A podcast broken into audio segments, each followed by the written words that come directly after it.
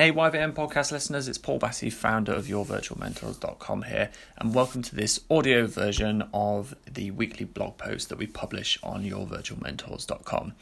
So this episode, well this episode and the post that this episode is based on is all about five small changes that can transform your life.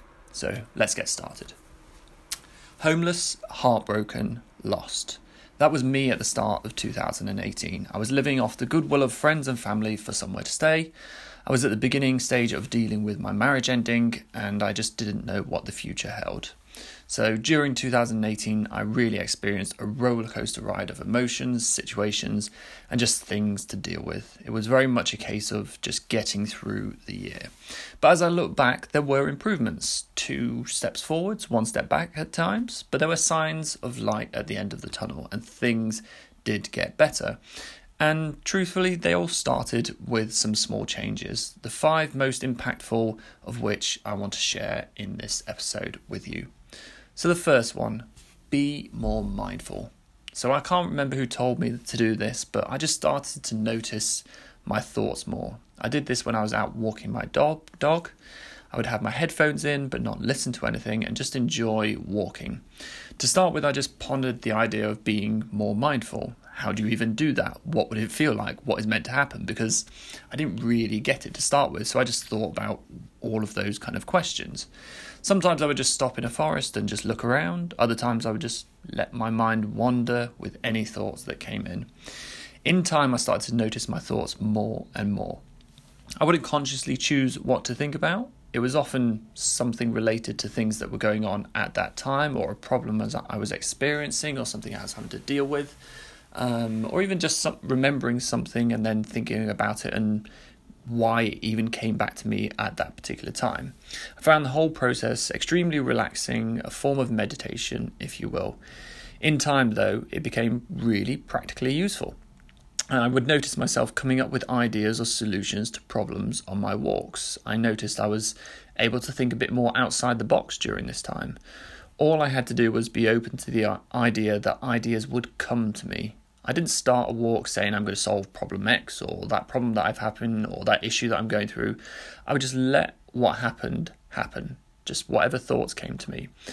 There was more to come, though. I found mindfulness a key skill in being able to manage my own emotions, handle my reactions, and dealing with situations. As I look back on the idea of just being mindful, it has grown into something far, far bigger than I ever thought, pun intended, it might do at the time. So that's the first thing, be more mindful. The second was morning routine. You've got to get a good morning routine. So it's all about consciously choosing how to start and end my days. So I start with morning routine, but you can apply the same ideas to an evening routine. No more waking up with the snooze button four times, then checking my emails on my phone, followed by doing, well, whatever a groggy me felt like doing on that particular day, really. No more going to bed whenever, or kind of being distracted with Facebook or forgetting to do certain things. I set out to start and end my day how I wanted to, on my terms. I took some time to brainstorm what might make a good morning routine and what might make a good evening routine. I then created my routines. I then started to try them out. They changed a lot in the first few weeks, and actually, to be fair, in the first few months as well. But eventually I found what worked for me. And now, kind of twelve months down the line, there are only small adjust- adjustments every now and again. Whether I had ten minutes or in an hour to kind of start the day, I knew I could start the day right. For example, when I actually wrote this blog post, and I actually had the morning of getting up as my alarm went off, drinking a full glass of water, reading two chapters of my book at that time, reviewing my ideal life plan, doing some stretches, having a shower, reviewing my day, going on a dog walk, and that was all done by seven fifteen. So the idea is not about getting up earlier, it's about choosing when to get up and then deciding what to do first. I continue, as I say, to test and tweak my routines, even to this day. So that's the second point, and it's not just morning routines, but an evening routine as well. The third small change was really big for me, uh, and it was stopped caring what others think. And I'd say that was a big thing for me. For all my life, I've I look, but I've looked back, and I've definitely cared too much what other people think, and too little about what I think. one of those things I noticed from being mindful was just how much I did of what of what I did was to try and get other people to like me, and I had to stop. And so I made the decision to stop caring what others thought. Now, it wasn't as simple as that. The decision to do that was the easy part. The following through would be a bit harder, as I experienced. Um, so I just started to notice when I was caring too much about what others thought. I started to do what I wanted, when I wanted, how I wanted. And as best as I could, I would only ask whether this was something that sat right with my values. If it did, then do it, most of the time. To start with, there were some times when I would fall into old habits, but again, from the mindfulness practice that I was um, getting better and better at, I noticed them far quicker than I ever have done before. And I knew a process had started, which would mean I fall into those old habits less and less. And so this is an ongoing challenge for me. Uh, there are always new situations to come across which I need to be extra conscious about, but on the whole, I'm living a life based on my values, not one for other people. And in the blog post, I shared a picture, a quote, picture quote, which was, "Care about what other people think and you will always be their prisoner." And that was a quote by Lao Tzu. I think that's the right pronunciation.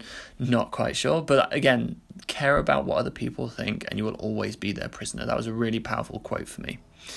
So that was the third one, I believe. And now the fourth small change was about spending time with the right people. And again, this was another big one for me. And weirdly, I actually started to spend a lot of time with Gary Vaynerchuk. Well, at least listening to his podcast anyway. Uh, I wasn't lucky enough to uh, actually spend any time with him in person. But his refreshing approach suffocated a lot of the problems and uh, limiting beliefs and kind of uh, blocks that I had at that time. Seemingly, he wouldn't let me make excuses, and I was picking out various of his episodes, um, and it really, really helped in terms of kind of some sort of virtual mentoring that he didn't even realize um, that he was doing. I also cut out people who weren't good for me. I kept in contact with people who were good for me. I made new contacts, and I consciously chose who I spent time with. This small change of choosing who you spend time with is a life changer. As I say, initially, I actually spent a lot of time alone. I spent probably two to three months just almost me and Gary Vaynerchuk, um, just listening to his podcasts, going about my days, um, being more mindful. Um, but then after a few months went by, I started to reach out to people, to the right people, to the right family, to the right friends, to the right connections. And then in time, a few more people. And I also spent a lot more time building even better relationships with people in the Y V M community. And to be honest, this was the first time I've consciously followed through with this idea of circle of influence, or kind of who you spend time with really matters. It's something that is a common theme in a lot of business books, but it's not something that is often actually followed through with. And I can highly recommend it. Um, yes, it feels awkward at times, but once I saw the initial impact it was having, it got a lot easier and easier to do, to have those difficult conversations or kind of have those awkward moments, but it was well worth it.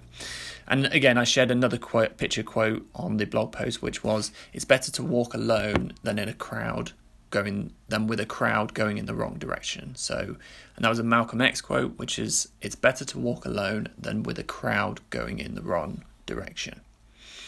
And then the final small change that I made was letting yourself off the hook. Um, for far too long, I was my own worst critic, far too judgmental of my efforts and never giving myself any credit for anything. I chose to say that the past was in the past, what happened can't be changed, and to forgive myself. I stopped, build, stopped building up this internal list of mistakes I've made and things that I've done wrong. Instead, I changed what I focused on. I chose to focus on the good things I was doing. I chose to celebrate my successes.